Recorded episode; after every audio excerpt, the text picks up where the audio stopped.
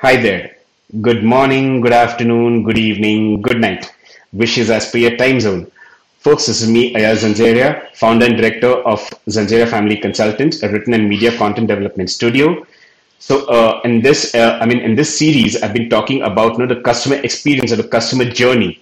And the previous episode, I've uh, I've spoken about you know, the, the pre-buying, the buying experience, and post-buying, what happens immediate, uh, immediate after, immediately after the buying, and then a little, uh, and then after a little bit of time has passed. Now, today I'm going to talk about a long, uh, a long duration. That is after uh, after the purchase has been made. A long duration in the sense you can say two, three years, four years, and and, and more down the line.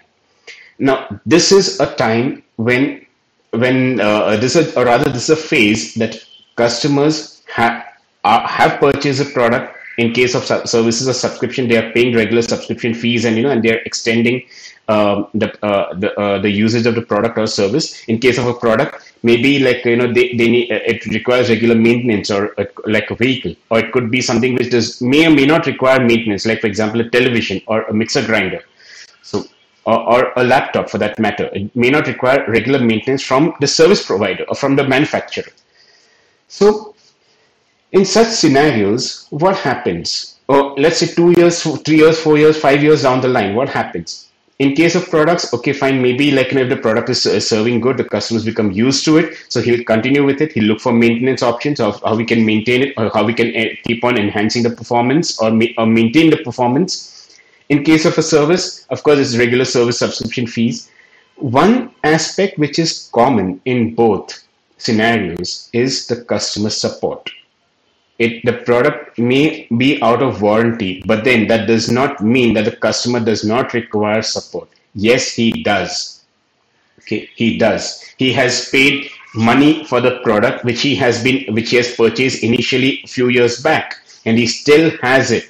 So it needs maintenance so it's like, you know, kind of you know, a long term relation which is built, which requires regular maintenance. That is the whole, that is the key. That's the key to it all. So now, on, uh, on this note, you know, uh, so, and this is the time when, you know, when the longer the, uh, the product or service is with the customer, or rather the other way around, the customer, the longer a customer holds on to the product or service, pro- high probability is that there at some point there will be issues.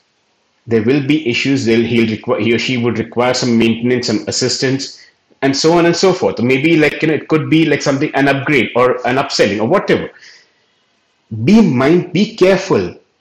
Be careful. If you have to upsell to a customer who is let's say who's been using your, your service for let's say five years at that time if you do not serve him well and after that, if you go to upsell, what's the probability of getting a sale? Nil. At that time, only to get the uh, get the upsell, if you if you provide a resolution, it is meaningless. It's like doing damage control, only only do, doing something for the sake of getting a sale. No, that is to be strictly avoided. That is damage. That is damage control. That is not resolving an issue. There's a difference between the two. An issue resolution happens when the customer reports an issue so that is that is a thing. So you know, I mean, to be careful about about uh, this factor. On that note, on that note, you know, like regular service, regular conversation, regular interactions. You know, I mean, you don't need to call the customer ev- uh, every week or every, but maybe once in a, once in a month or maybe once in a quarter, just check on the progress, how he or she is doing, you know, and so on and so forth. So that's about you know like maintaining maintaining relations. Okay like you know maybe maybe like you know if the customer is happy take regular feedback.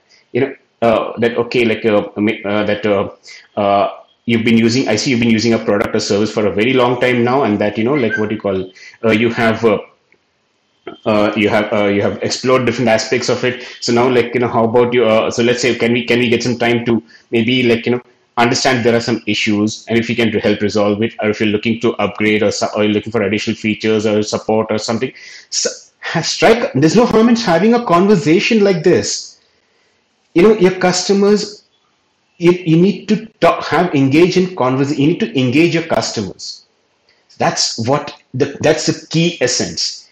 So that is the, and so essentially like you know when you begin on a journey you need to be with the customers and not treat them like crap So that's uh, about it for today. Hope to, uh, you found this useful. So uh, for to know more about better engaging with the customers throughout their journey, feel free to reach out to us, and we'll be more than happy to devise strategies and to come up with uh, with engagement solutions for your customers to, uh, for the entire journey and how you can uh, how we can you know kind of you know build a customer community. So thank you so much for for liking, sharing, and subscribing to my channel. and stay tuned. There's more to come. Take care and stay safe. Goodbye.